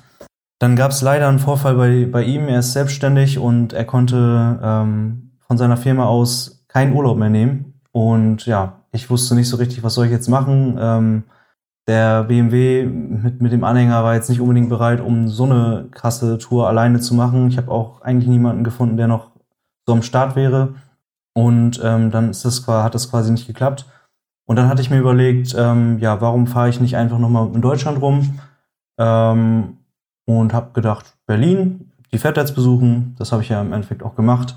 Und fahre dann auf dem Rückweg noch ähm, über Hamburg, das bietet sich auch an. Schau da mal vorbei, besuch den Milan, den Momme und die ganzen Leute da, war ich leider auch noch nie da. Und genau, und dann stand auch noch eine kleine Tour hier vor Ort an, das äh, kann ich auch gleich noch erzählen, da gab es wieder auch eine Sache, die nicht so cool war. Ähm, ja, in Berlin bin ich noch sicher angekommen, das war alles super, bis auf das Wetter. Es ist so witzig, also du wolltest irgendwann im Sommer vorbeikommen, glaube ich. Genau, das war sogar da, wo ihr auch auf die Kartstrecke wolltet, da genau. Hat es dann bei mir leider nicht mehr geklappt. Genau, und du hattest irgendwie so Bedenken wegen, wegen Wetter und ich sagte, so, ey, das regnet hier eigentlich nicht mehr. Es hat einfach aufgehört, irgendwann im Sommer zu regnen. Also mhm. im April regnet es, im Mai hört es dann auf und bis September eigentlich nicht. So, und Tatsache war der Sommer ja so ein harter Cut. Also es ging im Mai irgendwie los und dann irgendwie Ende September hat es aufgehört. Und denn es gab zwei Wochenenden, an denen hat es geregnet. An den ersten wolltest du potenziell kommen und wir bist dann doch nicht gekommen, nachdem du ein paar mhm. Mal verschoben hast. Und an den zweiten kamst du dann und hat es die ganze Wochenende durchgeregnet. Also ja.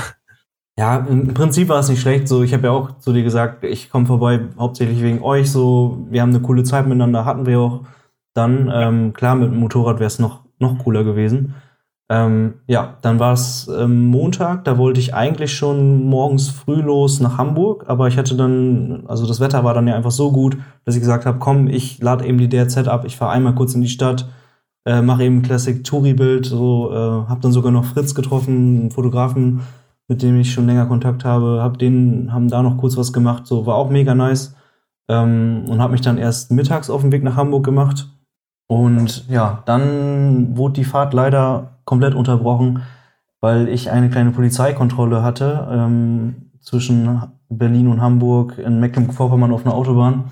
Haben die dich rausgezogen oder standen die einfach ah, nur ungünstig am Rastplatz? Super, ich hatte an dem Tag mega Kopfschmerzen und habe mir, glaube ich, sechs Liter Wasser oder so reingepfiffen und musste dementsprechend jede, äh, jeden Rastplatz eigentlich anhalten zum Pissen. Hab schon die ganze Zeit mega rausgezögert und dann gedacht, jo, jetzt halte ich an, fahr rauf. Es war halt wirklich nur ein Rastplatz äh, ohne Klo und da, der war voller L K Ws. Und ähm, ja, an den L K W stand auch schon so ein großer Polizeibully, der halt die L K Ws kontrolliert hat und ich habe mir so gedacht, ja komm, äh, ich fahre mal in die letzte Ecke, da haben die mich nicht gesehen, hab eben kurz gepinkelt und ähm, ja, da war ich gerade fertig, da standen die schon hinter mir, haben nämlich gesehen, dass der TÜV von meinem Anhänger abgelaufen war.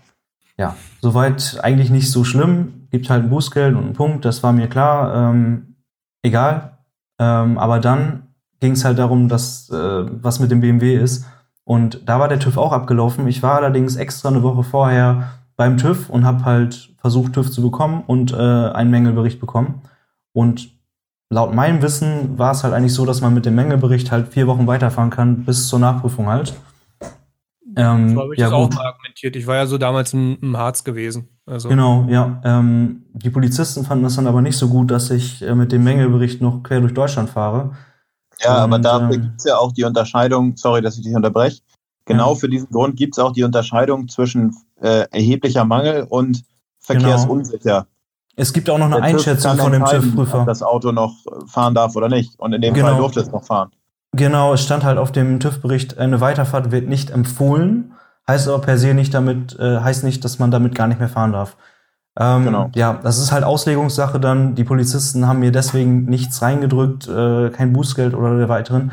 Aber sie haben mir einen Kontrollbericht ausgestattet und, äh, oder ausgestellt. Und in dem müsste ich die Mängel, also quasi alles, was auf dem äh, TÜV-Bericht steht, innerhalb von sieben Tagen beheben. So, das war halt absolut nicht möglich, weil ähm, Teile und so weiter schon nicht so schnell besorgt werden konnten.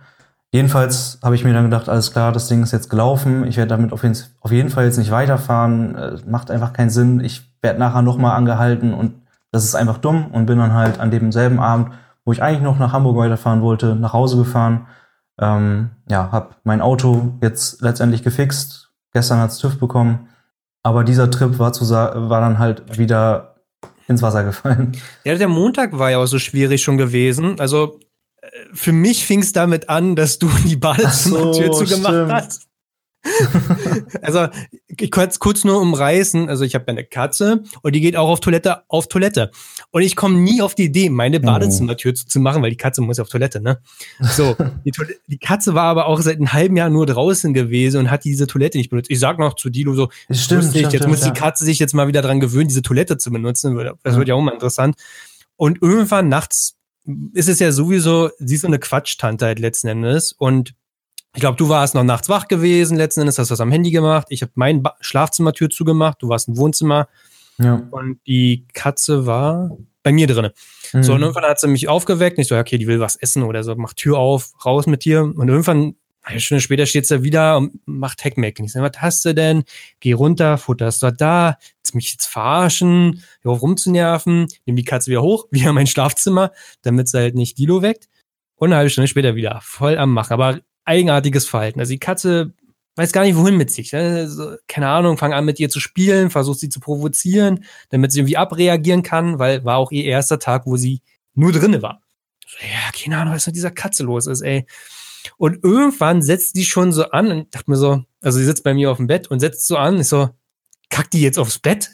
Und dann sagt die Katze, währenddessen sie kacken möchte, und ich habe eine Badewanne im Schlafzimmer, warum auch immer, und will sie halt über die Badewanne halt heben, dann kann sie wenigstens in die Badewanne kacken.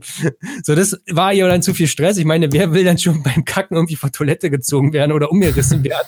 Ist sich voll ausgerastet, ist in den Wäschekorb gerannt, der dann irgendwie schon währenddessen umgefallen ist, aber leer war und hat diesen Wäschekorb gekackt. Und ich sag mal, was zur Hölle ist mit der Katze los, Alter? Ich gehe nach unten, will halt Toilettenpapier holen, um das alles sauber zu machen und merke dann, naja, okay, Badezimmertür ist zu. Weil Dilo die Badezimmertür zugemacht hat. Sorry. Und die Katze wollte mich nur wach machen, Alter, damit zu sagen, Dilo, ey, ich muss kacken, die Tür ist zu. Und dann habe ich dann erstmal um drei Uhr nachts Teppichreiniger, meinen Teppich sauber gemacht und nice. Den Wäschekorb zerkleinert und kaputt gemacht und weggeschmissen und Katz hat sich schlecht gefühlt und Dilo hat angefangen, irgendwie im Schlaf zu reden und ich dachte mir, also, es hat übelst lange gemacht, weil ich habe tausendmal das Toilettenpapier runtergespült oder so und er hat zwei, drei Meter neben der Tür geschlafen und irgendwann so, oh Mann, ey, so war's. Ey, die Straße ist jetzt illegal, man darf hier nicht mehr langfahren. Ja, das wäre super witzig, das zu filmen und das irgendwie weiter zu treiben, aber ich habe echt keinen Bock darauf gerade. Ach, Junge. Dann hast du deine Brille verloren, hast du wiedergefunden, aber mit Vogelscheiße drauf. Dann hast du deine Sachen gepackt irgendwie. Stimmt, das dann auch noch. Ich die Brille. Ich hab mein, das muss ich dir nochmal erzählen. Ich habe einfach meine Brille mitten in Berlin, direkt am Alexanderplatz, verloren. Fahr dann halt zum Brandenburger Tor, frühstücke da ganz entspannt, sehe, oh, ich habe meine Brille verloren, fahre nachher zurück und ich habe sie einfach wiedergefunden. Das hat sie keiner mitgenommen oder so. Sie war einfach nur vollgeschissen. Ja, und dann warst du bei mir, hast aufgeladen, dann haben wir uns dann noch kurz so gesehen, weil ich war Montag arbeiten gewesen und denke mir so, oh ja, ich muss dran denken, ihn an, an das ähm, Anhängerschloss zu erinnern. Und mhm. ich weiß noch, ich wollte hinterrennen, dir das Schloss noch geben und du so, nee, bleib mal vorne, guck mal, dass ja, mein E sechsunddreißig stimmt. nicht bei euch aufsetzt bei der Auffahrt. Ich so, okay, dann bleibe ich, dann haben wir uns da verabschiedet, weg, ich gehe nach hinten, och nee. Ach, Mann, ey. Dann bin ich hinterhergefahren nochmal. Weil du warst bei der, He- bei der Hemmtankstelle und hast das Auto so bei gemacht. Ja. Genau, ja, und dann das war Das war schon der Montag, ja. Ja, das war der Montag. Ja, das stand ich unter einem guten Stern nächstes Jahr äh, und auf jeden Fall. Ja. Kurze Zwischenfrage. Dilo, was waren denn jetzt eigentlich die Mängel? Also das Schlimmste so, war... Du musst ja nicht alles erzählen, aber so circa? Es war eigentlich gar nichts Großes Schlimmes. Das Schlimmste bzw. zeitaufwendigste war einfach, dass äh, die Wagenheberaufnahme bzw. der Schweller an einer Stelle wirklich komplett durchgerostet war. Mhm. Und das machst du halt nicht mal eben so in ein paar Tagen so. Und äh, ein Dämpfer ist tatsächlich auch sogar noch undicht gewesen. Das heißt, da ist auch noch ein bisschen Lieferschwierigkeiten. Ähm, ja, und ansonsten waren es wirklich... Wird der auf Leerleistung ersetzt, oder...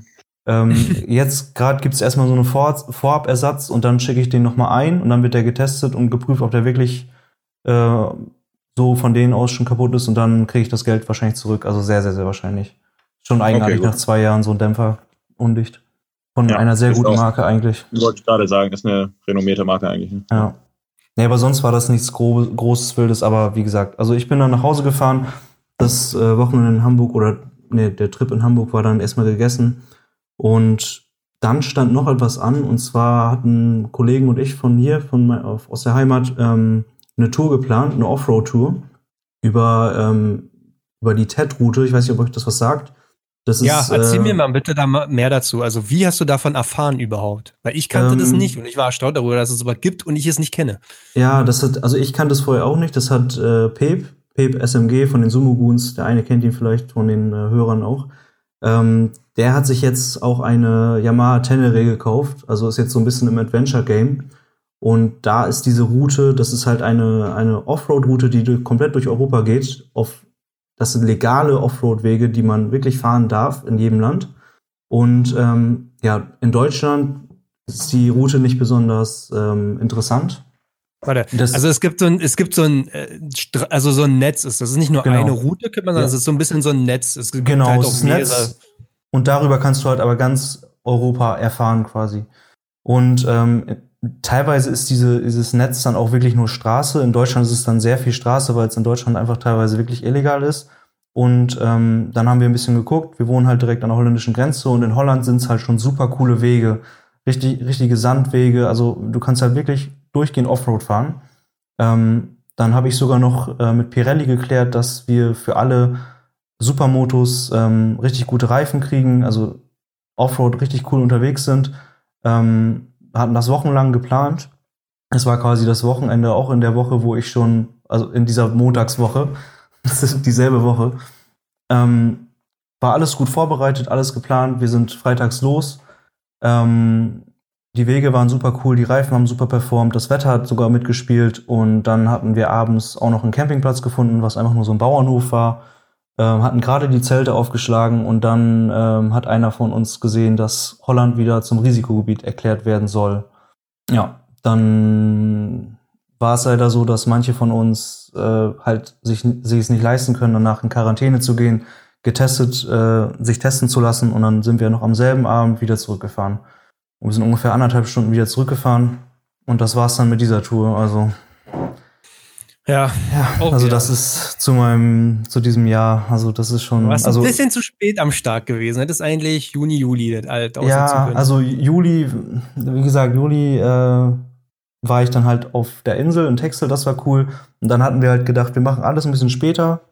Gardasee ein bisschen später, dann ist es nicht so überlaufen. Ähm, das Klima ist auch ein bisschen angenehmer. Hatten wir letztes Jahr auch schon so gemacht, aber hat sich dieses Jahr dann alles schlecht entwickelt. Ja, und ich muss sagen, ich kannte dieses, äh, also T E D steht für Trans-Euro-Trails. Genau, ja. Die haben auch eine coole Internetseite, da kann man sich auch diese G P S-Daten rausziehen. Ultra witzig finde ich ja, weil äh, diese Strecke geht ja auch durch Brandenburg.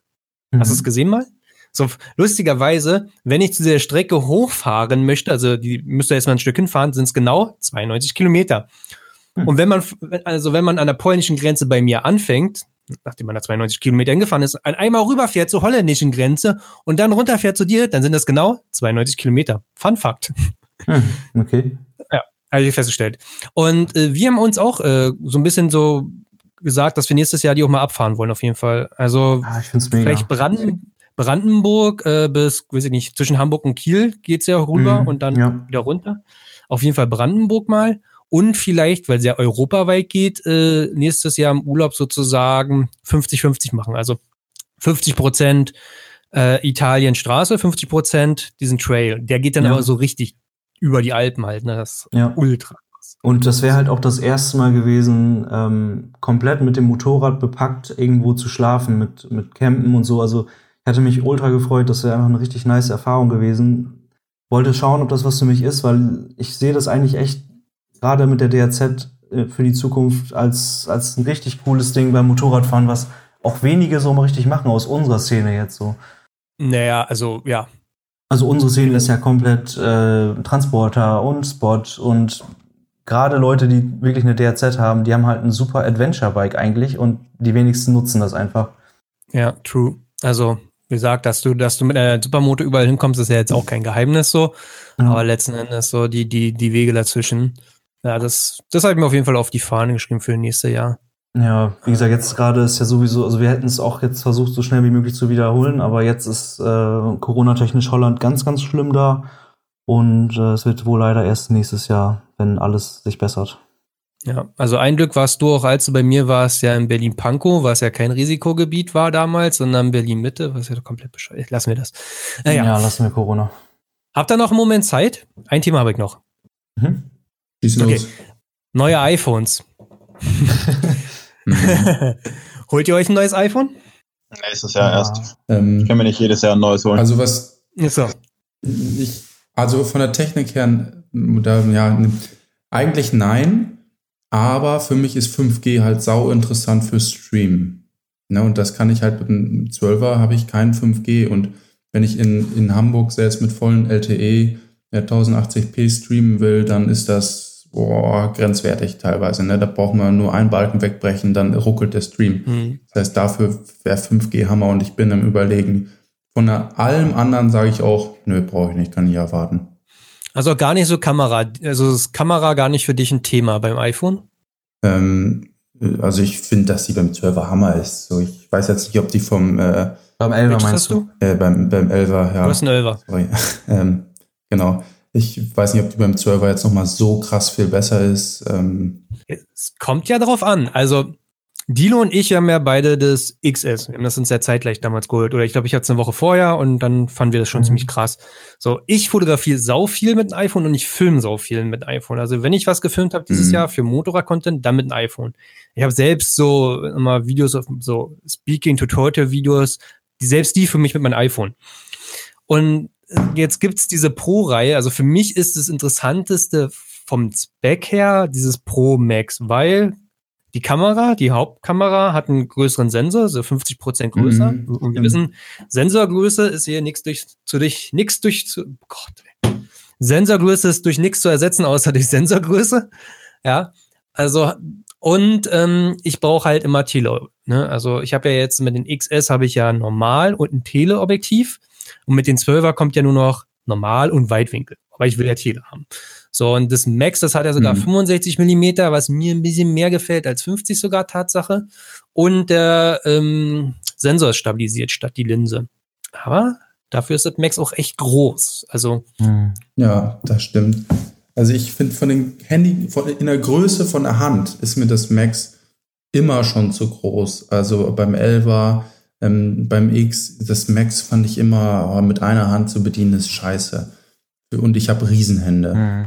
Und ähm, klar, das ist Gewohnheit, aber ich habe lieber so ein bisschen kleineres Handy. Und für mich war das elf Pro schon äh, ja eigentlich Maximum großes. Ich finde es richtig schade, dass sie das jetzt beim Max ähm, nochmal auch von der Technik her aufgesplittet haben, dass es nicht nur die Größe ist, sondern halt auch die Specs. Ne? Ja, das ist richtig schade, weil ich arbeite auch sehr viel mit meinem Handy und äh, auf der Arbeit habe ich mal nur eine Hand frei und eine Hand mit einem Max ist schon ein bisschen, aber das ist echt kacke, mm. ich bin echt so ein Twist, ne?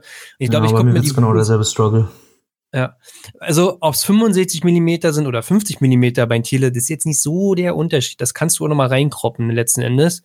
Ob es der Bildstabi ist, der so einen Unterschied macht, glaube ich, das wird sich zeigen, wenn die Leute dann, die ersten YouTuber, wahrscheinlich einen zwölfer Pro gegen Pro Max vergleichen von der Bildstabilisierung.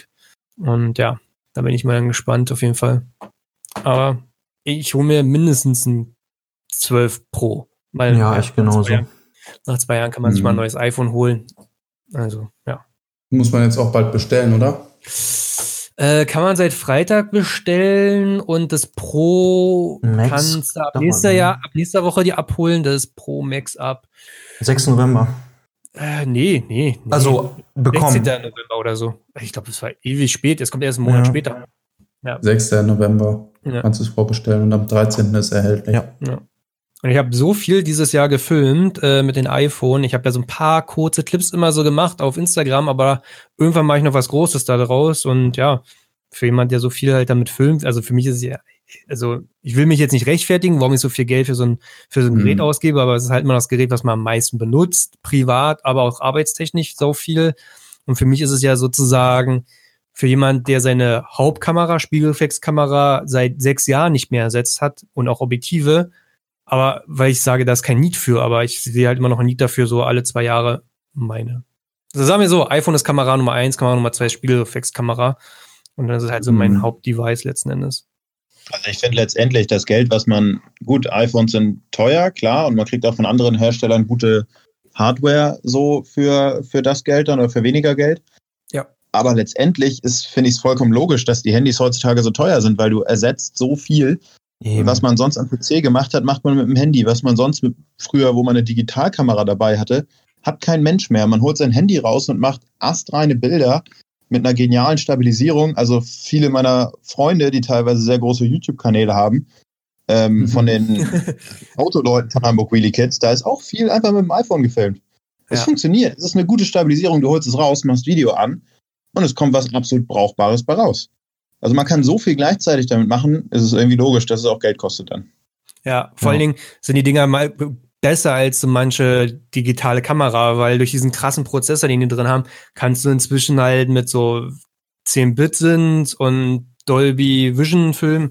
Das, das kann eigentlich noch gar keinen, also du hast keine High-End-Kameras, um das zu editieren, bräuchtest du dann aber wieder so einen übelsten Rechner. Also was da möglich ist inzwischen und ja, wenn du halt einen Mac hast, ich komme nach Hause und die Videos sind schon auf meinen Rechner drauf. Also das finde ich ja schon, ist ja der niceste Faktor. So. Du musst ja, jetzt nicht Google spielen cool. und alles. Und ja. ja, das stimmt. Usability ist bei Apple einfach wirklich Ja, genau. cool. Ja, deswegen. So, gut. Ich glaube, dabei belassen wir mal jetzt erstmal mit den Themen. Wir haben noch ein paar auf jeden Fall. Wir haben uns ja lange nicht mehr gesehen oder gesprochen.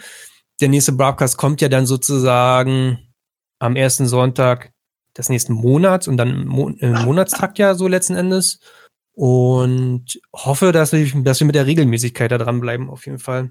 Ja, das wäre echt geil. Safe. Ja, das wäre cool. Und dann hier live auf Twitch, ne? Ich will euch hier in Hamburg sehen. Ja, Einweihungsparty. Ja, ich habe auch schon überlegt. Ja, aber ähm, Einweihungsparty ist halt auch wegen Corona gerade ein bisschen mhm. true. Oh, true, true, true, schwierig, ob das unbedingt sein muss, ne? Ja, ja recht, schwierig. Ich komme aus dem Risikogebiet. Ich komme ja, aus dem Risikogebiet. Ja, du auch. Ja, machen wir das alleine. Ja, komm, ich mag das ich eigentlich. Ganz, ganz genau. Solange machen wir das im Discord. Ja, Nee, ist auch mal bei mir, muss ich auch sagen, beim Broadcast ist jedes Mal, wenn ich irgendwie eine Nachricht bekomme, ich sehe mal so eine neue Nachricht beim Broadcast-Profil. Mal geh rauf, dann fragt wieder irgendwer, und dann bin ich mal so ganz ehrlich so, ey, pass auf, wir haben eine Aufnahme gemacht, die war scheiße, und seitdem ist so ein bisschen der Bock verloren, mhm. und ja, ja, tut mir manchmal Ach, leid, dass es um. halt nicht so regelmäßig ist, aber ja, es ist, war auch Sommer, und wie gesagt, arbeite sehr viel für so ein Motorrad letzten Endes, und am Wochenende saß ich auch immer auf dem Motorrad, und ja, das, ich hoffe, das entschuldigt das so ein bisschen, weil da kommt ja irgendwann auch mal Content. Tausend Bilder, die ich gemacht habe und noch nicht hochgeladen habe. ah. Nee, Jungs, hat mich gefreut, dass wir mal wieder miteinander talken. Ja, auf jeden Fall. Cool. Jugend, dann bis zum nächsten Mal. Ciao. Bis dann. Ciao. Tschüss. Tschüss.